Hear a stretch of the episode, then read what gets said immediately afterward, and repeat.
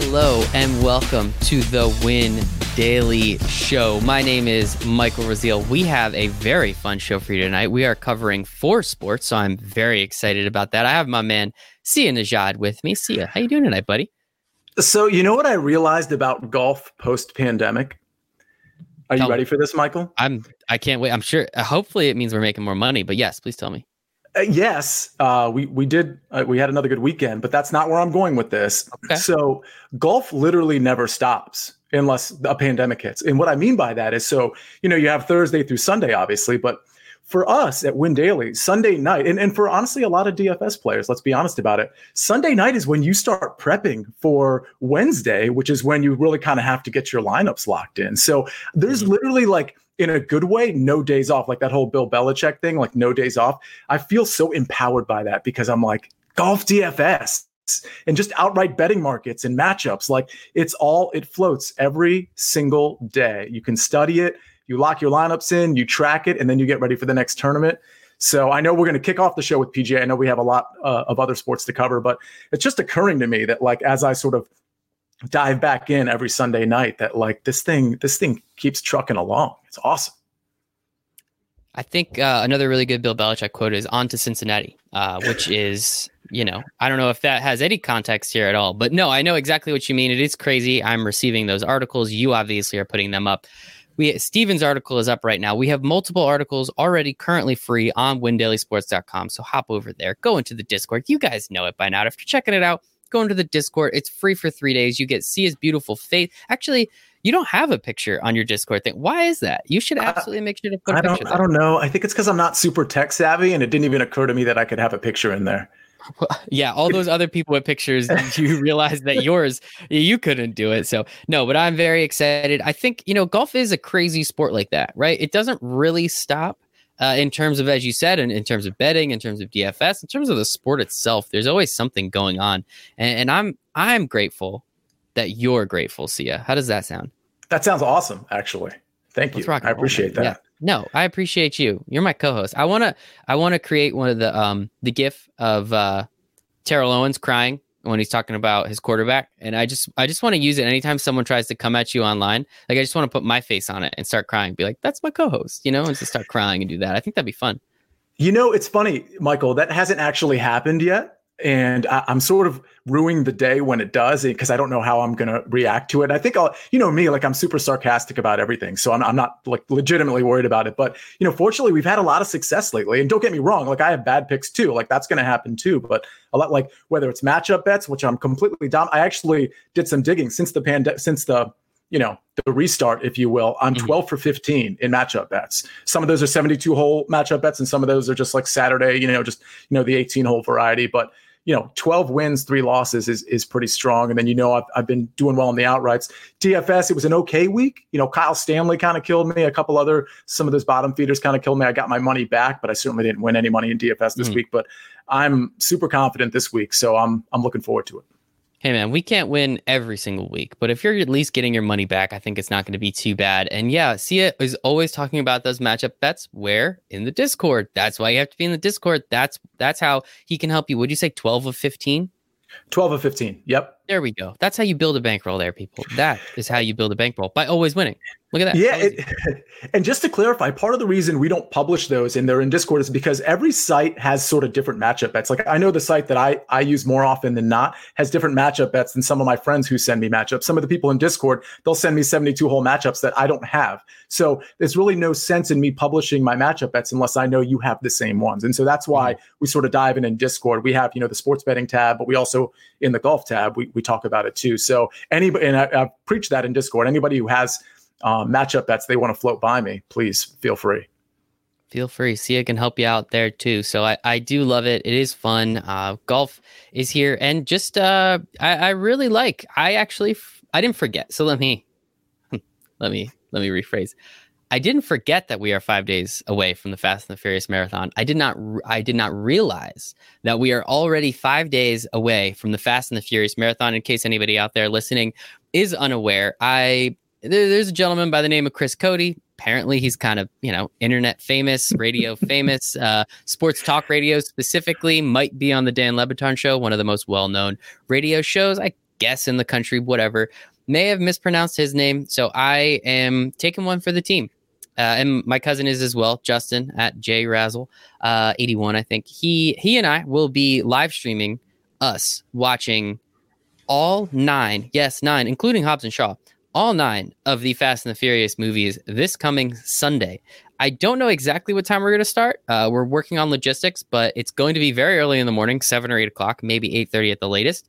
We are trying to get sponsored by like Taco Bell or Wendy's, so that way we can have three meals from the same place. That way I it makes that a lot easier. So anyone out there from Taco Bell or Wendy's, if you know anyone, please reach out. Uh, we will have a 24 hour live stream going and we will promote promote the hell out of Taco Bell and or Wendy's. We had to pick those because they have the breakfast menu, right? Like, I mean, I don't, I'm not a huge fan of McDonald's anyway, so I think that would be kind of fun. So we are excited about that, but we are also excited to help you make money today. So we are going to be talking a little bit of PGA. So we have the Workday Charity Open. We have some NFL news with some good stuff and some not so great stuff. We have some MLB news. Uh, we have some NHL, little bit of NHL news. So Zach, if you're out there, I hope you're excited for this one. But uh, yeah, man, let's let's just dive right in. So we have the Workday Charity Open, and there is this is a weird one because there's actually going to be two tournaments. Where are we? Murfield, Muirfield. Muirfield is how it's pronounced. Yeah. Okay, yeah, I don't think they're coming at me for a grid of death um, punishment anytime soon, so I'm not too worried about them. But yeah, talk to me a little bit. Where where are we at? What are we doing? And uh, yeah, who are who are some of the golfers we're checking out for this first week at Muirfield? So, so most importantly, we just want to attack what what you know golf metrics we're, we're going to be looking at. So, what's really important here is quote ball strikers. We're looking at shots gained on approach. That's really important here. Off the tee is actually pretty important and, and different from the last few tournaments. Uh, around the shots gained around the green is actually kind of important here as well because the greens are smaller and there's going to be a lot of scrambling. So, I feel like all the stroke gained metrics are in play for the most part, but by far the, the biggest one is shots gained approach. So, um, you know, if you, if you want to look at all of that stuff, go ahead, go ahead. What what exactly does that mean? So, okay, so your second shot. So typically your second shot on like a par four, for example, like you, you tee off and you're not going to, unless you're Brian, you know, Bryson DeChambeau, you're, you're not going to hit the green on your tee shot. So your next shot is the shot that's going to get on the green, most likely. I mean, you know, um, obviously you can miss it, but like in theory, your next shot on that par four is going to get on the green. And then you're going to, in theory, have a birdie putt, you know, from whatever distance you put it on the green. So shots gained approach, well, the approach shot, I should say, is that second shot after your tee shot. So if you are good at that approach shot, if you are good at sticking those shots, and typically those would be shots with your irons, and those would be shots some somewhere between 125 and 175 yards. So if you are good, if your strokes gained metrics measure out well with that particular type of shot, approach shot mm-hmm. with your irons, then you are going to have a distinct advantage at these types of courses. Now, there are some courses that are super long, for example, and you know, shots gained off the tee might be more important than shots gained approach there. So there's, you know, shots gained approach is always going to be a pretty uh, a pretty big stat. The real question is how big are the other stats uh, compared to shots gained approach? So in the last few tournaments, shots gained approach has been clearly like the number one stat, and the other ones aren't even like a close second. In this tournament, we're starting to catch up a little bit. So Okay. shots gained off the tee, accuracy off the tee in particular, length is great. Uh, and accuracy off the tee here is going to be kind of important, more important than the last couple tournaments. And scrambling, which is typically shots gained around the green, that's going to be pretty important here because again, those greens are a little bit smaller. You're not going to be sticking it on the green every time, so you do want to have some scrambling ability. And of course, we have met, you know, everybody has you know metrics with respect to that as well. Awesome, thank you for that. Yeah, I uh, I, I understood shots gained off the tee, obviously, right? Like that's how how how how much better are you doing off the tee approach? That's Mhm. interesting. So cool, awesome. All right, I'm sorry for cutting you off. I just wanted to educate Oh, myself. I'm trying to get better eh, at this too, man. And- for the for the record, I, I'm I'm being a little colloquial here because the, the technical way to say that is strokes gained. Um, I'm saying shots gained. I, mean, I guess those are synonymous, but it's technically SG is strokes gained approach, Okay. strokes gained off the tee, strokes gained putting, strokes gained around the green. So um, I know there's probably some some purists out there that are like, "Whoa, dude, that's that's not how you say it." Hey, so purists, don't listen to any of Sia's 80 to 1 bets then. How's that? Hmm. yeah, Now yeah. what? Or my Doc Redman first round leader bet last week, which I stuck the landing on, which was pretty cool. What are we gonna do? Just keep winning money anyway. keep keep uh keep that train rolling, Sia. So, Michael, let, us get started. So we have like this, and I'm I'm just kind of looking at the list. So forgive me for not for the lack of eye contact, but so that the the premium tier has like six golfers in it. Okay, and I'll just name them real quick: Justin Thomas, Jon Rahm, uh, Patrick Cantlay. This is DraftKings pricing, by the way. Uh, Brooks Koepka, Xander, and uh, Hideki are all ten thousand or above. So just like the other weeks, I, I may as well just kind of tell you in each tier, the 8K, 9K, 10K, you know, 7K tier, which which guys I like. Um, I won't go over everybody. Like sometimes this can get kind of lengthy, and you know that's kind of what Discord is for and stuff. But I'll tell you guys, I like and ownership percentages that I'm starting to like in terms of you know kind of lower owned guys. Mm-hmm. Jon Rahm, right off the bat, I, I, I kind of like. It looks like his ownership percentage is going to be below 15 percent, maybe in that 13 percent range. And when you compare him to guys like Justin Thomas or Patrick Cantlay, who's like 25 percent, um, that's a nice sort of uh, pivot, if you will, from some of those top end guys. With that said, I really like Patrick Cantlay too. I'm probably fading Justin Thomas, but in terms of eating chalk, Cantlay is good chalk to eat. He finished first here last year, fourth here the year before. He's super solid. So mm-hmm. there's there's just again, if you can eat chalk, you just have to be different other places. So I do like Rahm. I like Cantlay a lot better. And in this range, I actually like Xander even better than Rahm. So if I had to rank them, I'd say Cantlay, Xander, and Rahm. Xander's ownership percentage is actually pretty decent too. He should be in that 15% or lower range. So that's great. A lot of guys that win daily like Hideki, and there's good reason for that. His approach game is outstanding. His iron game is outstanding. With that said, he's going to be kind of chalky. So you know, there's only so many chalky guys I'm going to be mm-hmm. recommending here. So Cantlay is going to be the super chalk I'm recommending, and then the lower tier are Xander and Rahm in this premium range. Love it. So, um, in the premium range, a couple names that we ne- normally hear. I mean, obviously Bryson DeChambeau. We normally hear Webb Simpson. We normally hear Rory McIlroy. How how do you feel about three of what the top five golfers in the world not playing at this event? Is there any reason that they're not here, or was this just kind of, hey, we're just scheduling this one off?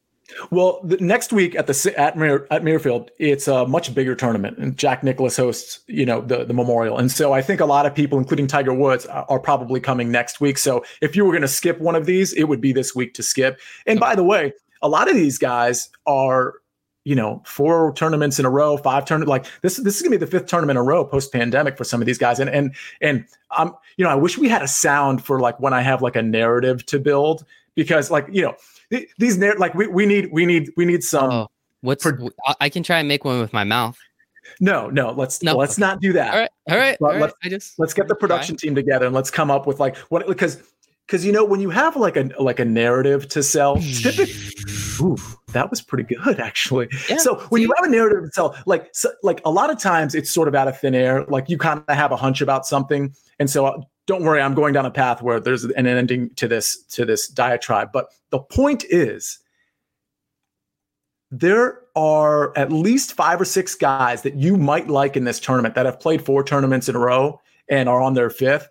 And and honestly, all things being equal, I might fade that guy versus the guy that maybe skipped last week and you know had some rest and regrouped and things of that nature. I'll tell you, Viktor Hovland is one of those guys. Sungjae Im, he's played all the tournaments. I'm trying to think off the top of my head some of the other guys, but you know, Hovland is a super popular guy for good reason. He's an absolute fade for me this week. He's just getting too chalky. That's actually, Michael, the next tier of guys when we go into that 9,000 range. Mm-hmm. Hovland is 9,500 he is by far the chalkiest guy in this range, in that 9,000 range. He might end up being the chalkiest guy in the entire field. Okay. He's he's looking at almost 25% right now, which is pretty crazy for a guy, Viktor Hovland, who, you know, he's only won, I believe, the Puerto Rico Open.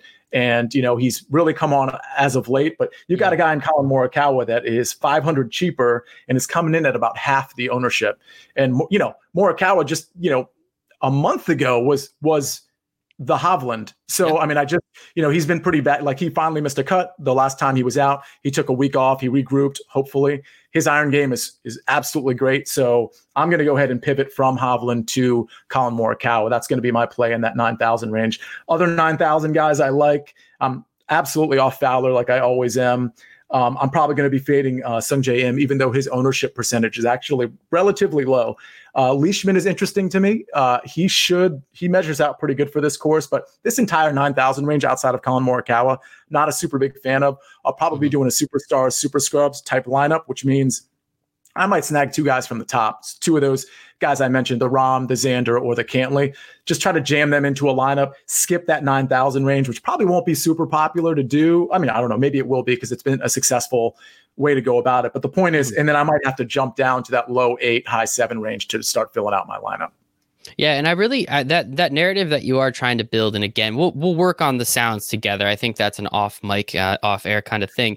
I do think that's actually pretty legit. I mean, how often do these golfers play five tournaments in a row? How often are they walking walking all those miles? I mean, obviously they're practicing, but there is a lot more that goes into 18 potentially 4 days in a row. You get a couple you get a travel day, I'm assuming. You, you might take a day off and then you're pretty much right back at it that is a lot. That is a lot of walking. It's a lot on the body. I mean, I know people think of golf as this kind of easy sport, but it's like baseball in the the same sense that it's it's a grind. It's a daily thing that you have to keep going, and bodies are not meant to do that. So I think that's a pretty awesome awesome narrative to build, Sia.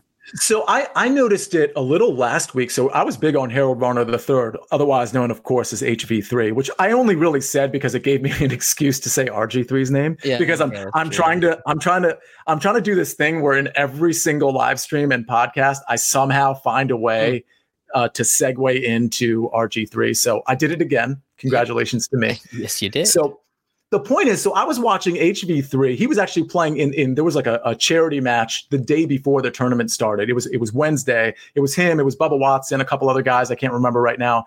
And I saw him just kind of trucking up and down the course. And I'm like, man, he's on his fourth tournament in a row. Now he's building in an extra day where he's like, it's kind of like real competition. They were going for him. This is, is it was broadcast on the golf channel. Like these, you know, they were kind of tooling around a little bit. But the point is, I saw him walking up and down. I'm like, man, he's not exactly like Bryson DeChambeau, Brooks Koepka build. Like he's kind of he's not exactly svelte, if you know what I'm saying. So, you know, and as that tournament went, he started off pretty well, and then he flattened out the rest of the way. I mean, honestly, I I had a couple single entry teams that had six for six, and he was one of them. And he just he flattened out so much that it wasn't even really a, a big win in those ones that I got the six for six. Him and Stallings flattened out. But the, the larger point is here is HV3 again. And I'm just like, man, if I like HV3 just as much as I like this other guy, just a random guy, like a Joel Dahmen, let's say, I'm gonna take Joel Dahmen because at least I know Joel Dahmen took a week off, you know. Mm-hmm. So um, that's where I'm kind of going with that. Yeah, and I think it's it's pretty legitimate. And there are a couple guys, you know, as you said, Sungjae Im uh, somebody who has played in all of these tournaments, and he did pretty well in those first two, in in the Travelers and in uh, the uh, I don't what's the Travelers the first one. I don't even remember what the first Colonial. I think it's Colonial, and then yeah, yeah, Travelers so he, was after that. He, yeah, he did great in those first couple, and and as of recently, he hasn't done super, you know, too too much. So now he's going going on five. Like he can only be more tired, right? As you said, they're not quite the build of Bryson DeChambeau. They're not quite the build of Brooks Koepka. These guys are kind of made, cut from a different cloth, um, chiseled from different marble, if we may. Uh, and I think that's a pretty wow. legitimate. Uh, yeah, thanks. I think that's a pretty legitimate, um, pretty pretty legitimate legitimate narrative to build. A lot of syllables on that one. All right. So we're kind of fading that 9K range, as you said, relatively. We'll see what happens. I'm sure Collin mm-hmm. Will figure his way into a couple of your lineups. But within that 8K range, and I mean, there's a bunch of dudes in the 7 and 8K range. Who, who, I mean, you named a few already, but who else yeah. are we, uh, are we taking a little look at here? Yeah, so this is a range I'm largely fading again, just because I have those two top guys, and I don't really have the leverage to throw in these, you know, these mid eight thousand guys. I already mentioned Im and Leishman; they they were actually 8900 and 8700 respectively. Mm-hmm. So then comes Jordan Spieth. No, I'm out on Jordan Spieth. I put Jordan Spieth in the same category as I put typically like a Rickie Fowler uh, I just, the, I just, I'm just not interested. You know, I, I know it sounds like you know what, making blanket statements usually doesn't help you in betting or DFS, but I'm very comfortable making the blanket statements there. Rickie picked it up a little last week, but mm-hmm. let's remember he barely made the cut. I mean, he cleared the cut by, I believe, one shot, and it took him a couple birdies down the stretch to actually get there comfortably. So, not a fan. Um, Patrick Reed is interesting. He's always been my guy, but his approach game has been really bad as of late. The last two to three tournaments, it's just, it hasn't been on. There's so many other guys I can pick from that are less expensive. I'm just going to wait for Patrick Reed to start turning it around, and I don't think that's going to be this week. So I'm kind of skipping. I think Niemann and Kuchar are going to be really popular. I'm not on either of them either. Gary Woodland, he just hasn't been good off the tee, he's losing so many strokes. It's actually kind of embarrassing. Like this is not the Gary Woodland of old. So again, you know, y- you can have the theory that, oh, maybe this is the time to dive in because he did take a week off and people will be off of him, you know, in theory. But mm-hmm. he's just been so bad that I, I, don't see the reason to do that. And by the way, his ownership percentage looks like it's it's getting up to around 15%. So I mean, if he was like 8% because he's been doing so badly, that's a different analysis. Uh, then you go down to Matthew Wolff. you know, he was great last week. Adam Hadwin, uh, I'm off Wolff. I'm usually on Hadwin, but he's going to be really chalky. He finished the tournament last week really strong. So I just think a lot of people are going to be, you know, I think he was tied for fourth at the end of the tournament. Mm. You know, we were on him last week as well. He's looking to be like 17, 18%. I'm off of that. At, at this range, I'd, pr- I'd rather pivot down to somebody in the 7K range. Yeah, I mean that makes sense. Or even, you know, as you said, Matthew Wolff, he's a hundred bucks cheaper, but right now looking at it, he is four times less owned, I think, or one quarter. Owned. I don't really know how fractions and percentages and that. no, you're right. You're you're right on both Is accounts. It? Yeah. Okay. Yeah. Oh, it's synonyms. I know how those work. I think right. Maybe. uh, we'll see there. So yeah, I think it's it's it's definitely interesting. Um, seeing some, you know, paying attention to this more every single week obviously you're getting to see you get to talk about it and all that but seeing how the price range fluctuates right? Like Sungjae Im i remember him being very close to that 10k range. Now he's all the way mm-hmm. under 9 patrick reed i feel like has been relatively around this 8800 92 8500 range. Gary woodland was all the way up in the 9k range recently. Now as you said he's been pretty bad as of late so he's obviously dropping. It's just very interesting to see all of these players and how they're doing. And I, I mean, even last week, if I'm not mistaken, I mean, we're going to get to the 7K range here in a second. One of the first dudes in the 7K range is Phil Mickelson, who I think, if I'm not like on Sunday, wasn't he like, or was that two weeks ago? Maybe he had like a really legitimate shot at pulling something home. Like, is he? I mean, he, he, really... had strung a couple good rounds together, which was just a shock to the golf world, and then he yeah. completely crumbled like everybody expected. Okay, yeah. okay, that's good. That's good. So I, am gonna go. You, are you? I was going to say a good example of what you're saying though is Rory Sabbatini because he was 8,800 last week. He's 7,400 this week. So there wow. are guys that have dropped enough in price where you can be like, and Sungjae Im, by the way, is one of those guys where if you were to take Sungjae Im, I have no argument with it because a his ownership percentage is low, and b you're kind of getting him at a value relative mm-hmm. to other tournaments. So him and Rory Sabbatini, who I don't really like much this week. I, I, still think he's just getting a little overvalued, although he's not really chalk yet. So he might be a guy I might have to dive in on. But just getting to that 7K range, I like Joel Dahmen a lot. Joel Dahmen has made four cuts in a row, three top 20s of his last four. He gains on on approach in a huge way.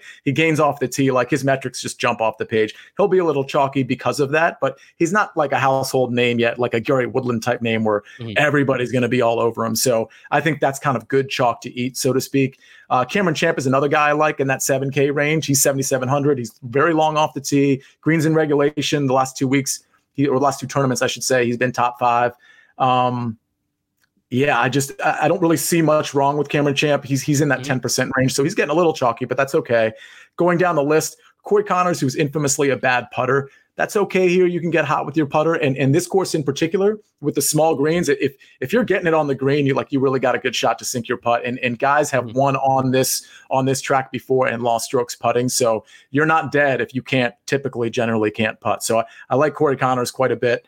Um, and then I'm going to fade Harold Varner, like I said before. I like Ian Poulter. I like Maverick McNealy quite a bit. And I think I might jump on Ryan Armour. Uh, last two tournaments, fourth and sixth. He's just hitting the ball really well. He's not very long off the tee, but he gains on approach, uh, and he's just been mm-hmm. locked in. He's just one of those names that's not a sexy name. Like everybody around him should get like an, an increase in ownership percentage, like Sabbatini, like McNealy. Um, but I think Armour's probably the the sol- the more solid play there. And you said fourth and sixth is as last two times here. No, good question. The last two tournaments. So, really? Uh, yeah, wow. last week and the week before, it was a fourth and a sixth place finish. By the way, this is a crazy story for you. I don't know if you know this. So, Ryan Armour on the 18th hole, he missed, and this is, I'm not making, I'm not exaggerating the point. He missed a three foot putt, which dropped him from I believe, uh, third place to a tie for fourth. Well, what that did in the Milly Maker is dropped the first place person because of points, basically because of points awarded to like, you know, the tiers of places that you have. Mm-hmm. It, it moved him from the one spot to the two spot because Armour just lost his concentration. The tournament was a three foot putt we all can make, right? It wasn't a tricky putt by any means. He just completely missed it. Yeah, right. So, so that second place guy, instead of getting a million, he got $75,000. Oh. I just want you to picture yourself watching the TV and, and just being on your app on your phone and seeing that you have a million and that you know all you need him to do is just hit a three foot putt and he misses yeah. it. I just want you to picture that for yourself. Well, no, I'm not allowed because you yell at me every time I say someone loses money and they didn't have money yet. So no, I'm I'm flipping the I'm flipping the script on you, Sia. No, I just won 75k. I'm a happy man. No, that sounds awful. I don't know what I would do if uh if that happened. But again, I mean, winning 75k, I guess there could be worse things. But yeah, that's that's unfortunate. But back to Armour, other than screwing this poor poor man or woman over for a significant amount of money. Um, how the heck is the guy that finishes fourth and sixth in the last two tournaments so cheap and not owned at all? That sounds very. Is it really just name recognition at that point? Yeah, and and we have to be we have to be cognizant of the fact that it is a small sample size at the end of the day. Because if you look at his metrics on the year, the, the you know his strokes gain stuff, it's it's not great. So and by the way, he's not very long off the tee. You don't absolutely have to be long off the tee here, but it certainly helps. And it's it's much more helpful if you're long off the tee here relative to the last couple weeks. So that mm. kind of puts him at a, a slight disadvantage. But that, you you don't count him out for that by any means. I think most people are just kind of thinking, well, Ryan Armour is just not a guy who's going to keep this up consistently for three, four weeks in a row. But I'll tell you, the fact that he's even 7%, which is on the same plateau as, as up and comers like Maverick McNealy or guys that people like, like Rory Sabbatini, means that some people are paying attention to him. It's okay. not like he's 3%. So, and maybe that'll creep down to 6%. It might creep up to 8%, but he's getting some attention. But you're right. It is pretty cheap. Again, not a super sexy name. There's a lot of quote sexy names right around him and right below him that a lot, like a lot of the industry is on Max Homa catching up to the Win Daily team, who's been on him, yes, you know, basically all year. Um, he's he's he's over ten percent right now. Um, I'm probably not going to be on him this particular week. Um, but if that, that he's 7,100, so he's 300 less. A lot of people might just take the upside or the perceived upside of Max Homa versus uh, the, you know, the kind of what they mm-hmm. think Ryan Armour actually is versus what he's been the last two weeks. And then a couple other guys in that low 7K range that I actually like. Uh, Bud Cauley, Troy Merritt. Uh, I'm not probably not going to go for Kyle Stanley, but I think he's a decent play as well. That rounds out the 7K guys. Mm-hmm. Yeah, and uh, let me just tell everybody out there, in case they're worried, don't worry. Sia will be on Max Homa again next week. I can pretty much. That's just let's let's just type that one. Also, I was thinking while you were saying chalk so many times and then eat chalk. Mm-hmm. If anybody from Tums out there wants to sponsor Ooh. the show, every time Sia says eat chalk, I'll eat a Tums. Yeah, that's a great idea. That's a good I idea. We, I think we need to contact them. That's my maybe after the show. Let, uh yeah if anyone out there is listening tell uh tell tell tums to come to us because any, we're big time so just to be clear you're asking if any tums representatives are listening to please reach out to your to your boss or your manager yes please uh thank you too also uh, but hey everybody knows somebody i'm sure somebody out there listening knows somebody at Tums or I, I don't know whatever is it P&G or J and J or whatever company owns them. I'm sure we'll figure it out. But yeah, uh, every time Sia says eat chalk, maybe we'll just maybe we'll do it and then we'll send them the clip and then that's what's gonna okay yep we got it Sia and I will figure it out um so going down this you know again the 7k range is huge I, there are some real uh here we are. I'm down here. I have a lot of exclamation points. I have secret weapon written next to a uh, a, a gentleman down here. Talk to me about this 6k range because i need to know see i need to know. So there's a couple guys. So we were talking on Discord, and actually the the Win Daily, the the the, the pro team, if you will, the, the the golf squad, which of course is is Stephen, Isaiah, Antonio, and Patrick. So we were all actually talking, and then we we talked in Discord a little bit, and I think some of the Discord people are, are hopefully watching the show, and then so we'll dive back in later, and of course all day tomorrow. But there were a couple guys that we were like, you know what, we really like how these guys are grading out, and they're not being mentioned at all across the industry because we all listen to all the stuff that's going around. I mean, anybody mm-hmm. would do that just to kind of like fill the gaps, fill the time, get an understanding of who's you know who's on who, who seems to be popular, whatever.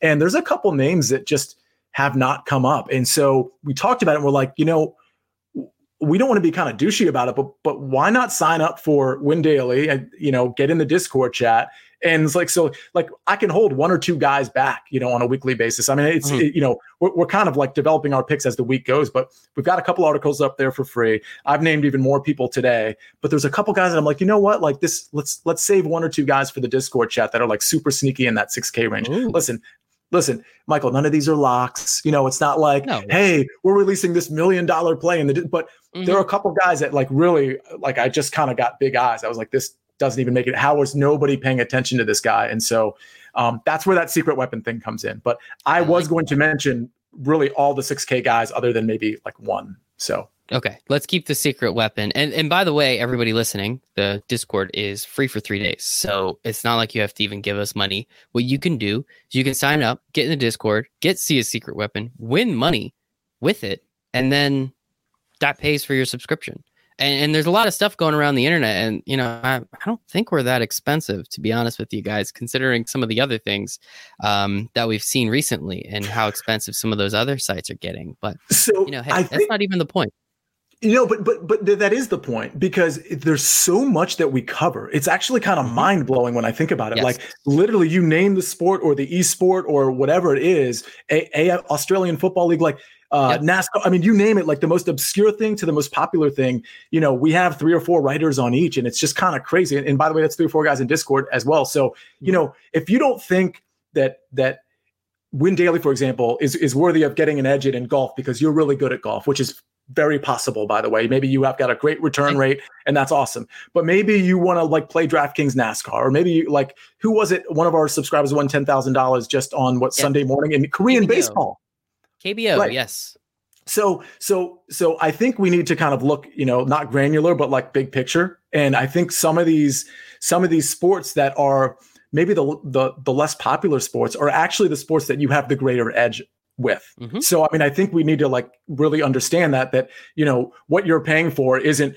just like the golf picks necessarily or the NFL picks which of course is going to be like super popular and mm-hmm. we've been very successful at that but like there are so many other things so many other ways to catch your edge and be successful in the own way in your way that you're successful but then all of a sudden you've got all of these other realms to sort of dip into and make money on. So and I love it. And that's what we're here for that's what we're here so so sign up for the discord it's free for three days you get see a secret weapon but what i guess give us the rest of those 6k guys just so just so people don't get too angry at it okay. so i'll go over it quick because we've, we've covered we've covered a lot already i'll just i'll just name some names i, I probably won't get into too much here but um Sung You'll Know I really like actually. Um, great value. He's made two cuts in a row. He was 11th. I, I think two weeks ago he was 11th, and he was 58th uh, on Sunday. He ended up 58th, but that was because of a bad Sunday. Like he was he was pretty solid mm-hmm. the whole way through. So I like him. Um, I think Matthew NeSmith is pretty good. I'll tell you, Henrik Norlander is becoming sort of a popular industry guy. Uh, he measures out really well. I mean, off the tee, he's been great. Um, on approach, greens in regulation, Henrik Norlander, the fact that he's 6,500 is, is a little mysterious. So that's a guy that you can kind of lean on. He'll probably be a little chalky in that range. Um, I like Chesson Hadley. Um, he's he's great on approach. He missed the cut last week, so people will be off him for sure. He's not great around the green, so that's kind of a problem on this course. But I'll tell you, I got burned on Hadley last week, but I'm going to give him another shot. I'm not going to just let one week be my sample size. I liked him going into last week, so I like him going into this week too, in spite of the around the green issue that he does kind of have. And that pretty much rounds out the, the, the rest of the field. I mean, um, I had taken a look at uh, Adam Schenk. He's you know he's a decent play as well, but that's pretty much other than other than the secret weapon. Um, that's uh, that that's all I got for for the six to eleven k range. And anybody listening now, or if you're listening to the podcast because it was released tonight, turns into a pumpkin the show turns into a pumpkin, which then becomes a podcast in the early morning. So Sia will, I'll, I'll, I'll make sure that he throws up his secret weapon up in the Discord, so that way uh, anybody, anybody that's listening now, I promise you it's there. Uh, except for people at the live stream, I take that back. Actually, after the show is when he'll put it there. So Sia, we, um, we got to get to it, man. Who, uh, how, wh- what is our very long shot bet of the week that at this point I mean, I can almost guarantee it for everybody. so, you know, believe it or not, I'm not ready to give you an outright winner long shot. Um, okay. I'm going to give you just first round leader long shots right now, which honestly, are, I, I got to be honest, are, are, are, not the best bets because you only have 18 holes to deal with. You, would rather the four round uh, outright bet. Mm-hmm. But if I, if I was going to give you an outright long shot, it would be Joel Dahmen. I think he's 80 to 1. He happens to be one of my first round leader bets as well. So I'll give you five names. Let's see, two, four, six. I'll give you six names for first round leader. These guys range anywhere from 80 to 1 to 250 to 1. And I think it's kind of in the order I'm giving them to you that they start to fall off a cliff to 100 to 150 to 200 to 1. Um, Russell Henley, Joel Dahmen, Corey Conners, Cameron Champ, Henrik Norlander, Chesson Hadley. Those are my first round leader plays. That's what, six guys. And again, it's 80 to 250 to 1. Put a few bucks on each. If, if I had to pick one that I really liked, it probably would be Joel Dahmen because he does tend to blow up every once in a while, but he hmm. blows up in a good and a bad way sometimes. He's absolutely capable of putting a, a first round together and, and winning and winning the first round for sure. Um, the other guy that I would I would say I'd have high on that quote long shot list would be Corey Conners and Cameron Champ. Those are my three favorites of the first round leaders. Mm-hmm. Again, they're all long shots. They're all only worthy of a five to ten bucks if you're feeling really spicy, but first round leader. Hey man, five bucks on two fifty to one. That's that's math right there.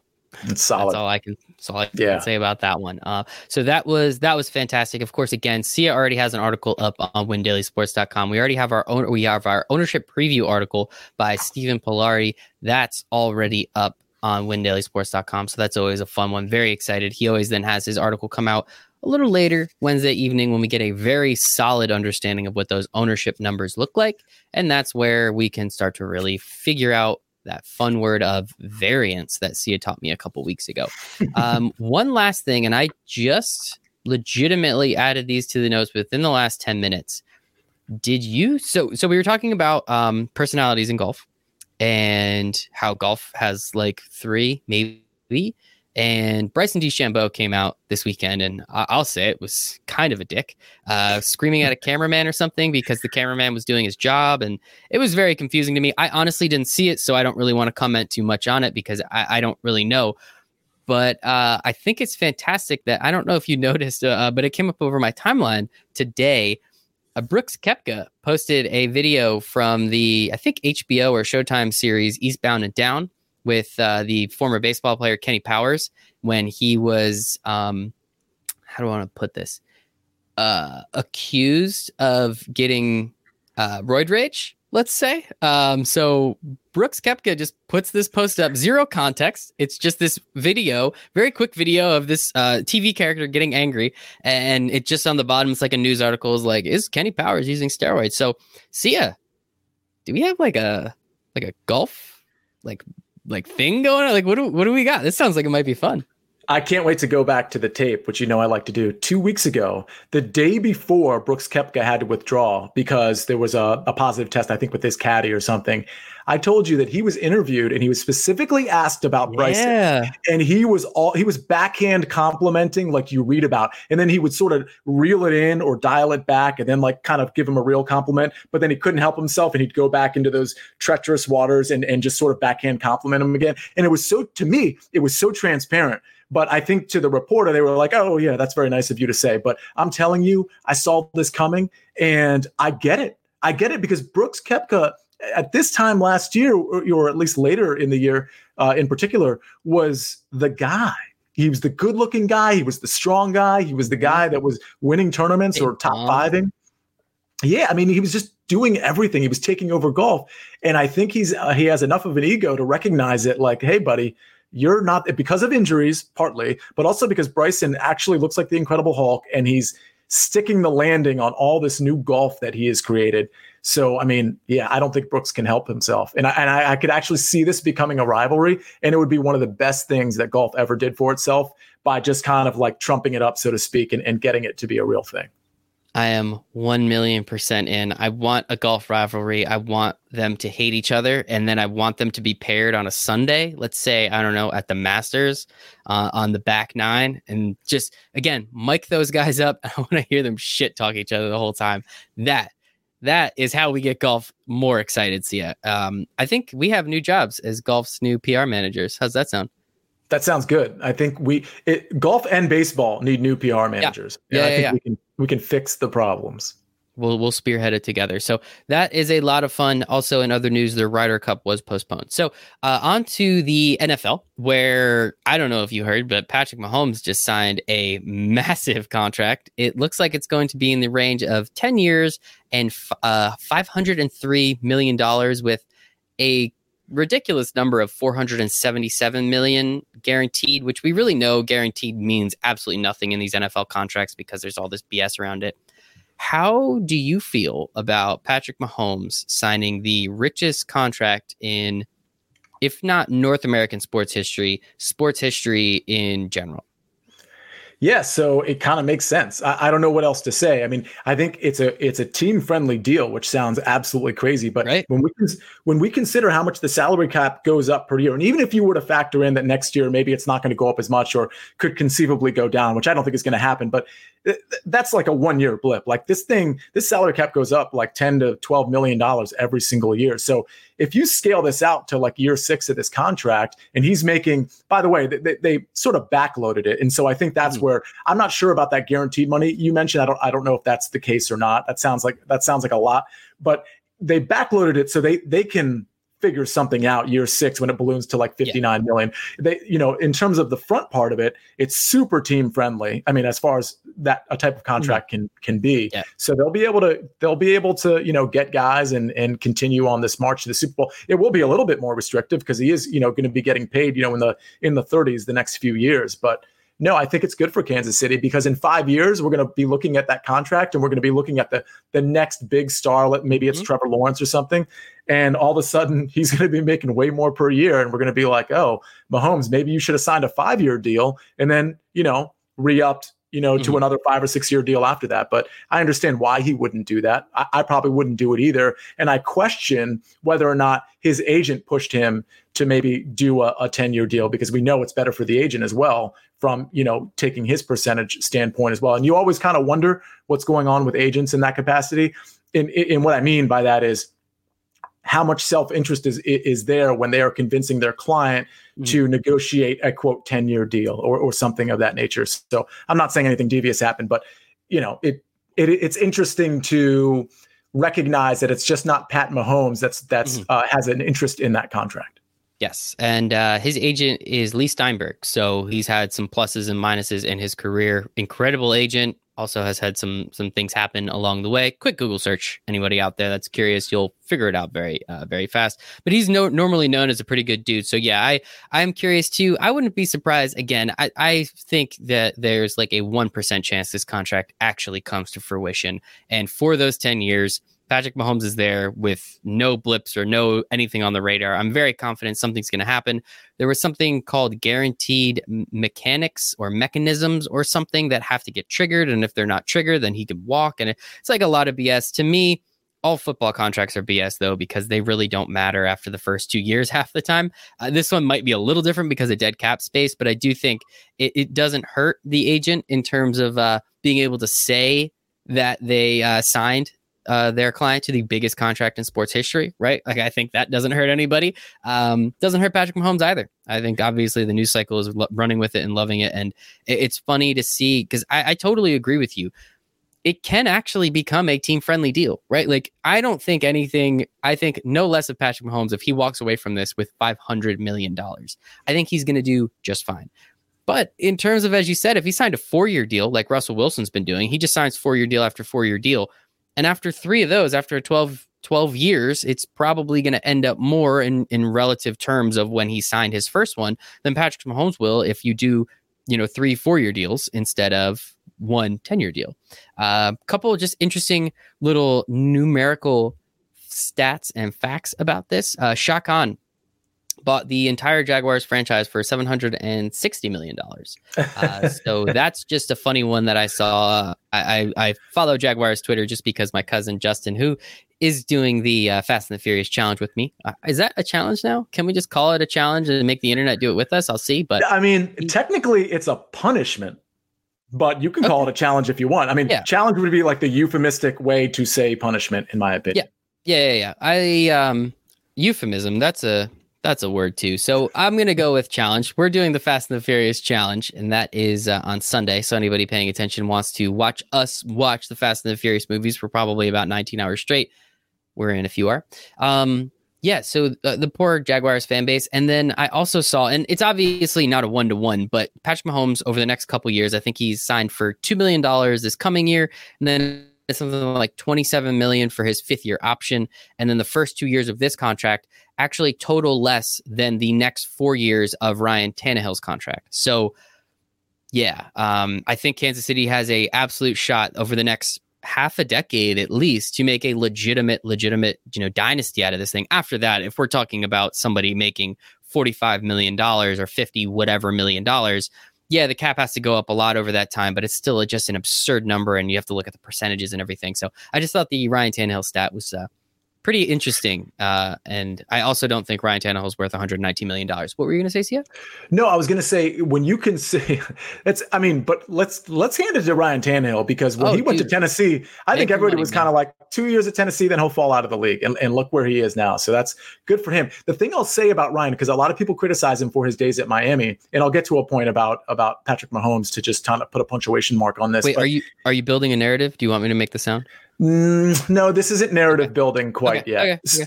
But yeah, I may get there. So be ready. Be ready. But the, the point is, Tannehill was a receiver converted to quarterback, right? So mm-hmm. when he was at Miami, you know, he didn't have a, the full complement of the playbook. That was a criticism of his. But did you would you have really expected? He got action probably sooner than he thought he would, and of course he's not going to have it. He wasn't a quarterback in college, or he was for like a year, a year and a half, mm-hmm. but that was it. So the idea that he was going to have this very solid and normal progression up to the time he went to Tennessee is a very valid theory to, to, to have. And so I think that's really what happened. I don't think he's a top 10 or top 12 quarterback by any means, but I do think he's an average quarterback. I do think he is a starter on, you know, 10 to 12 teams in the NFL. I, I really think that I, as a Redskins fan, I think I'd probably rather have Tannehill than Dwayne Haskins, which I don't think is that controversial of a statement. I, I really don't.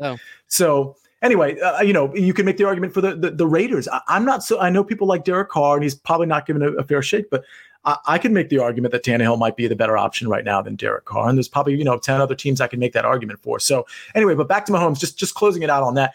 My theory on this is that the way Kansas City worked it out is that I don't think Mahomes will account – as each year goes by, and even when this balloons up to 55, 59, 65 mm-hmm. million, as each year goes by with the increase in the salary cap, I don't think Mahomes will ever account for as much as 25% of the salary cap. I think he'll be in that 20% range as this contract keeps going. Well, certainly less on the on, on the, mm-hmm. the first few years, yeah. but even when it balloons, I don't think he'll account for more than 20, 22% of the salary cap. And if that's what it is, then I think the team is in good shape. Yeah, yeah. I think again, I think it's a it's it's a weird one of those weird contracts where it's really good for the player. Again, if it works out, he walks away with half a billion dollars, and it's great for the team because in a few years it's going to be undervalued. Um, so now I guess the real question is, how much does Dak get paid? Um, like right, like uh, Jerry Jones just has to be saying something to himself, damn gammit, because like at this point, man, should have just gave him thirty million like last year, and now he he's he's the Cowboys quarterback. Is he as good as Patrick Mahomes? Absolutely not. We all know that, but that's how setting the market works, right? Like, who's the next quarterback that's going to come along and sign this kind of contract? It doesn't make any sense to me. But but Mahomes is clearly, by anybody's argument, in a completely yeah. different stratosphere. Not not just from Dak, but but really almost any quarterback you can think of. Maybe outside of a young quarterback, outside of Deshaun. Watson. It, it's not even like I heard. I heard a lot of that today on on talk radio. But my thought was kind of like man, if Dak's agent even brings Mahomes' contract up, I'd, I'd kind of laugh in his face uh, on the other side of that negotiation because it's like, dude, Mahomes is a, is a whole different whole different ball game. Like you're not you're not you, like you can bring up any you know analogy, any other contract you want. That's not the one to reference. I agree, but it's also then going to that contract will influence people like Deshaun Watson, who again I think is far and away better than Dak. But again, if we just start if we just start piling on top, at some point it's going to get to the point where you have to give Dak $40 million because that is just the going rate. That's the cost of doing business for quarterbacks. And, you know, that's where Ryan Tannehill's four for 120 or whatever actually looks pretty damn good. Um, so it's, it's just kind of funny how those things look, um, couple more things in NFL news. Uh, so you brought up the Redskins before, and the Redskins are actually going to. It looks like they're going to change their name. Turns out, mm-hmm. um, when advertisers who give you money say to do something, teams are very, very quick to be like, you know what, maybe we want to do this now. I think it was FedEx that said it. I think Nike stopped selling their stuff. Uh, I know you're a Redskins fan. I know you're relatively against it. Um, you know, so that is what it is. It doesn't really matter to me. I think the Redskins suck, and it's probably good to kind of wash away, you know, the last 20 years, let's call it. Um, I know there was a time before them, but I don't remember any of that. So it means nothing to me. But I guess, yeah, I mean, when teams come or when advertisers say, sponsors say, I mean, that's how most of these political commentators uh, get kicked off the airs because advertisers say we won't give them money. So I guess I don't know. How do you how do you feel about it? Or I mean, I know you're not too happy, but is it the worst thing in the world? No, it's not the worst thing in the world. It's certainly not, you know, it, this isn't an issue for me to really like plant my flag in and, and just, you know, start going yeah. on social media and berating everybody. But but I'll, I'll, just tell you from a couple different perspectives. You know, obviously growing up, you know, I'm obviously not Native American, but growing up, there was never any semblance of the mm-hmm. idea that there was the Redskins was using was being used in any sort of pejorative context. It just mm-hmm. that wasn't a thing. Whether it was me or my family, who was who are all big. Redskins fans, or or any of my friends, like there was never a time where like somebody made a comment and it was like, oh, that was used in a different way. Like that that never mm-hmm. happened. But then, you know, I got to tell you, while I understand why you know there there is different sort of historical context to to consider, and there are certain Native Americans that are very offended by it, and certain Native Americans that frankly aren't. I actually dated a Native American for seven years um, before being married. Um, we'll call her Tiffany because uh. that's her name. And her and her family were devout Redskins fans. Uh-huh. And when I, because this controversy has been has lasted for you know a couple decades now, at mm-hmm. least a, a, decade where there's been fervor behind it. And I would I would ask them, you know, I, or initially when I asked them, I said, you know, what do you, how do you feel about the name? And just so you know, this isn't my opinion. This is what they told me. I'm just, you know, don't kill the messenger here. They were so emboldened by it because a they for them, they kind of thought, well, there's no sign of anything, you know, Native American in in our culture now. Mm-hmm. And the way we see the Redskins symbol and the Redskins name, not only is it a sign of Native American culture, but but it's a sign of Native American culture being praised. Like if you think of the fight song and, and the manner in which the name is being used, at least in the football context, that was sort of their opinion. So sometimes when I hear the people that are offended by it, I totally respect that. I always mm-hmm. will. Why why wouldn't I? But I also just kind of want to lobby for the opinion that was emboldened by the name too. Now you might say, well, that person is wrong and it's a different time. Totally agree. That's mm-hmm. fine. But the point is, I feel like that opinion needs to be heard as well. And that yeah. that that's all I would say with respect to the argument is you're you're welcome to have your opinion, but other people who are also Native American have opinions that you might not think that they have, and they should be heard as well. So that's that's all I have to say about it. 100% agree. I think there's a lot of different ways to look at this argument. I don't think it's you know straight black and white. Uh, I really do understand the people being like, "Hey, like you know, Redskin eh, is like if you just had a team called the White Skins, or you know, I'm not going to go too deep into any of those other, you know, but like, okay, yeah, when you kind of put it in that context, I think the one personally that I've always just thought was kind of weird, the Indians are also considering changing their name. Um, I really do think they should consider changing their logo because it's just a straight caricature. Uh, that is definitely more like when you look at it, it's a little more ridiculous um, when you consider it and see it. Like you know, it doesn't really make any sense. Like what the hell's going on? So that one, I think uh, Chief Wahoo is probably not. I know, I know they were already kind of phasing him out with a lot of their uniforms and everything. Uh, probably not going to be be around a little too much longer. So we'll see what happens there. And uh, the Braves have already pretty much come out and said, "No, we might not do the Tomahawk Shock, but we're we're, we're keeping the Braves name." So all right. Honestly, growing up, I had no idea the Braves were in reference to uh, Native Americans anyway. So look at that. I guess that's a 10 year old Mike for you. Uh, so yeah, that one's interesting. And so here, here is the, the interesting flip side of the conversation. So last night, Deshaun Watson may or may Deshaun, have, DeSean Jackson. Oh my goodness. Thank you so much. Yes. Deshaun Watson is going to get You almost got Deshaun Watson in the Ooh, news. That would have been bad. All right. Sorry, buddy. Didn't mean it. I hope you get a lot of money. I, obviously not as much as Patrick Mahomes, but hey, take home your 300 million. Bill O'Brien will absolutely give it to you. We know that. A hundred percent. Um, DeSean Jackson, who is a Philadelphia Eagle, and I am a noted Philadelphia Eagles hater. So this was kind of, uh, I'm not going to say fun. You, YouTube, yeah, that's true.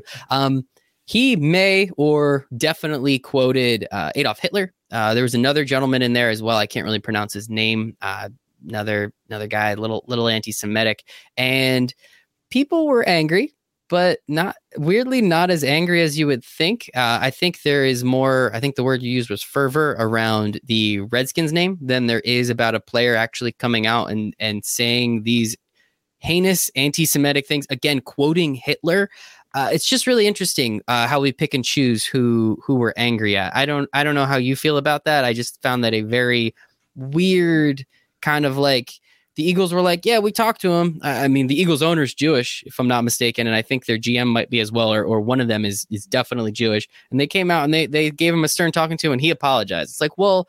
I don't know, man. Whether you agree or disagree with Drew Brees, he got eviscerated on the internet, whichever side you were on for that one how is Deshaun Jackson not? How is he still on a team? He's not even very good anymore. I don't. I just don't get it. I'm sorry. I don't understand. Yeah, I mean, you say he's not very good anymore, but according to some random Philadelphia beat writer, yeah. he's going to be like the leading receiver on the team, which kind of tells you we've talked about the Eagles in terms of like how they yeah. just kind of seem like the bad luck, bad vibe team, and here here we are again. Um, and, and I, you know, when I said that before, when we talked about, it, we were referencing Alshon Jeffery and mm-hmm. you know all these other you know injury issues that they were having, but I got to be honest, I got to plead ignorance a little here. I don't know what the quote was. So I know oh. he quoted something, or at least I thought I saw on Twitter, for example, that he was he quoted something that Hitler said. But uh, yes. honest, and I, I assumed it was bad, but I didn't get a chance to actually. I read the response to it, but in the quick look that I took, I was only able to read the response from like the Eagles organization. I couldn't mm-hmm. find in, in the, the, little time I had, I couldn't find what he said. So I'm, uh, you know, I know you you probably don't want to like you know talk about no. it here. I'll, no, but no but but the point is, is, you know, it doesn't necessarily surprise me. You know, a lot of a lot of people are just really ignorant, I think, to so many things, including the impact of the ignorance that they, you know, project out into social media. So yes.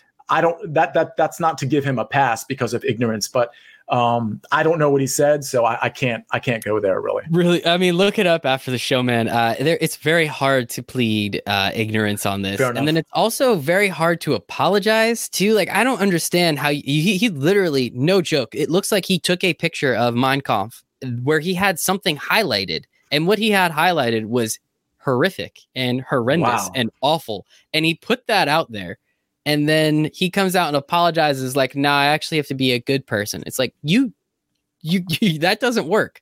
You can't do these things and then just be like, yeah, I misunderstood it. Like, no, you don't misunderstand that, dude. That that was ridiculous. So, Eagles fans, uh, it's at Michael Raziel one. Uh, I, am in for this one, and at Sia Nejad, of course, because that's that's too easy. But that one, it made no sense. Look it up after after the show, or anybody out there listening. It's it's kind of ridiculous. Again, how we pick and choose where we fight. And yes, I agree with some, I disagree with others, but it's very interesting. The internet is a weird and wacky place, man, and I don't like it. I really don't. Except for you, Sia. I like I like this thing that we got going on here. Thank you. Cool. I appreciate no, that.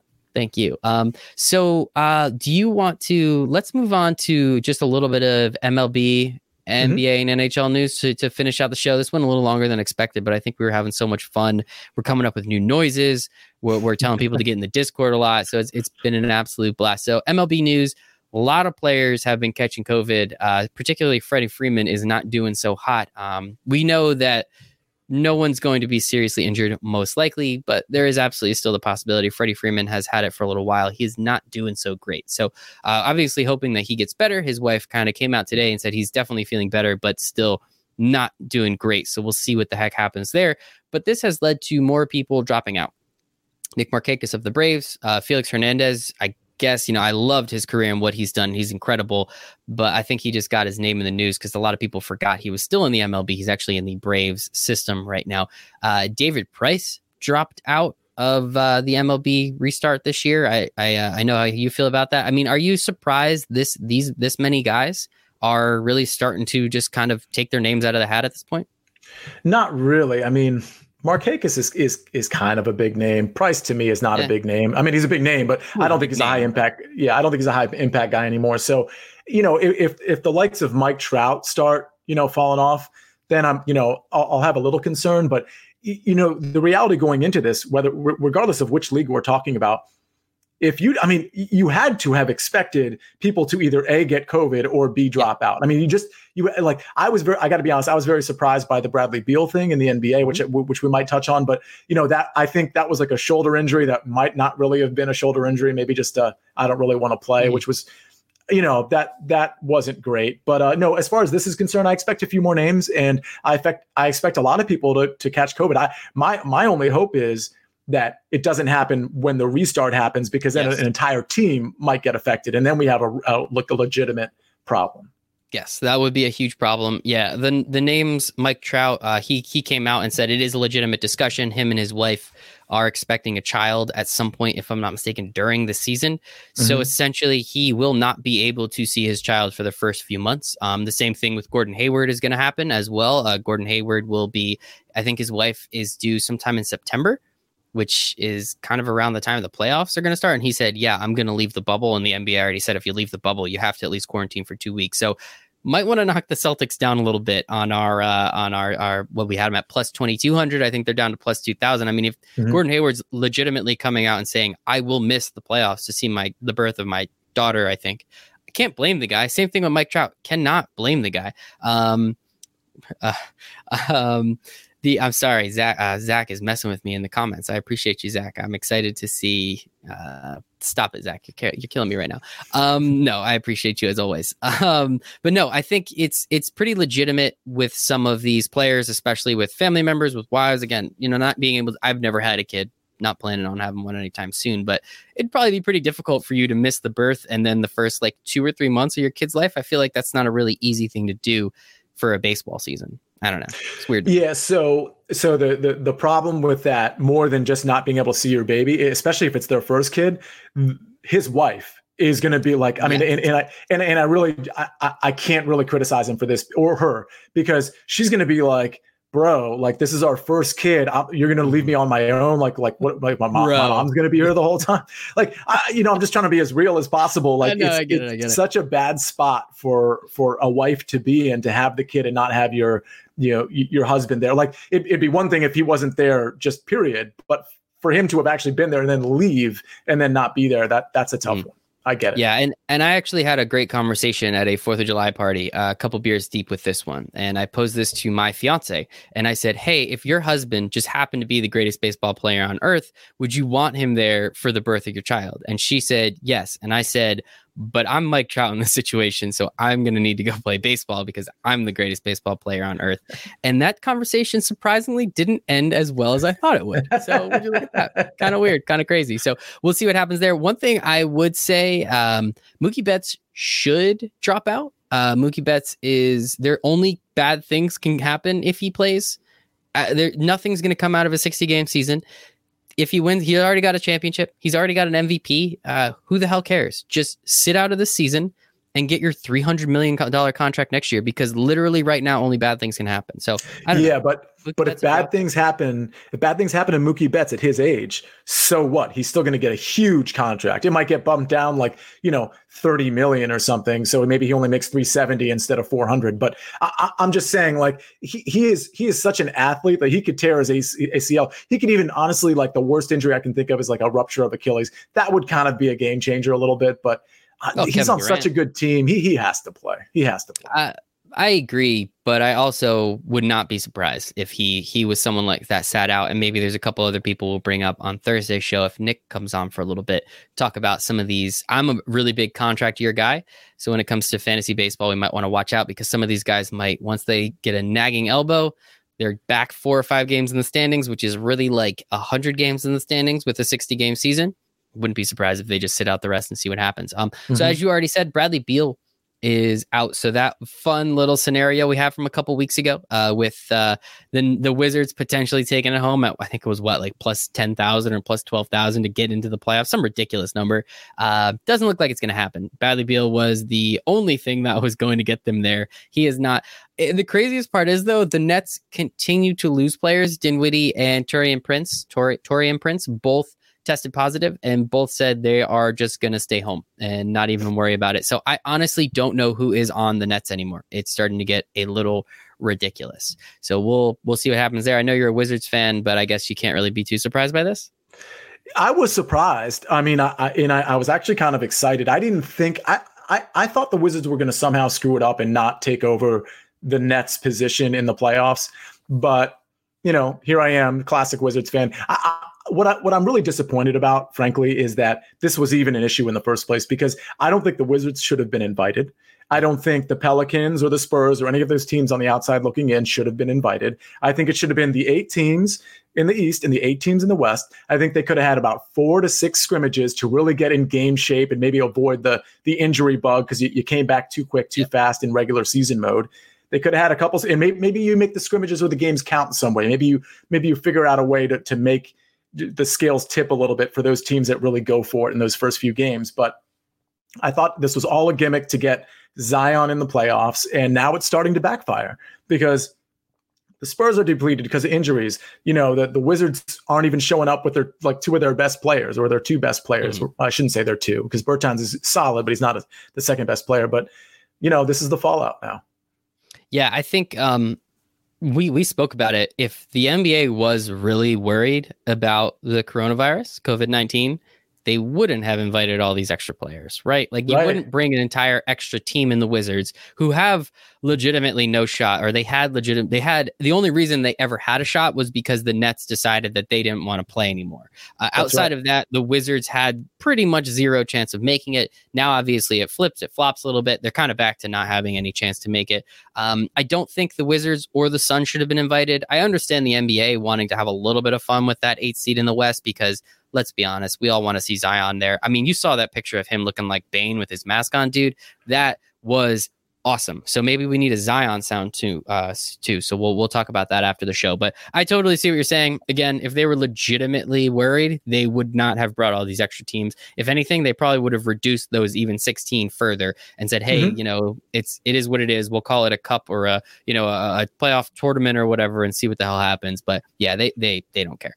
Um, a little bit of NHL news. Uh, we are set to return August 1st.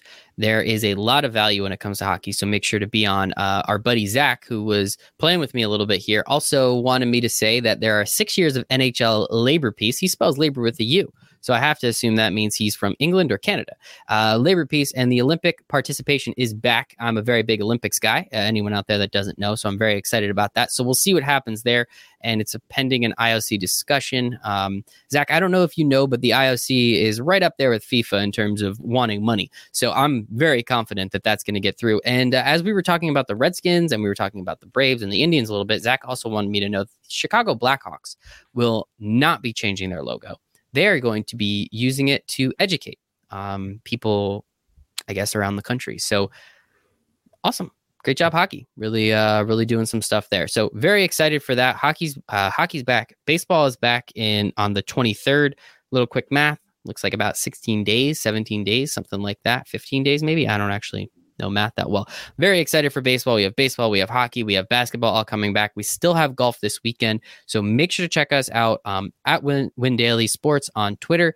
Make sure to go to windailysports.com to get Sia's free article already. You're going to get Zach's going to have some articles up there talking about hockey soon too, which is going to be a lot of fun. Hop into the Discord chat. It's free for three days. You get all the golf guys. You get JMO with NASCAR. We haven't had him on a little while, so we're going to try and get him on soon.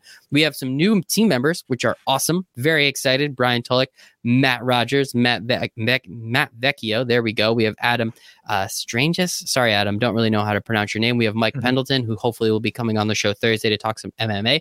So we are building our team. We are getting some good people. So Sia, where can everybody find you on the internet? You didn't actually. One second. You didn't get angry. You didn't make any NFL teams angry at you today. What happened?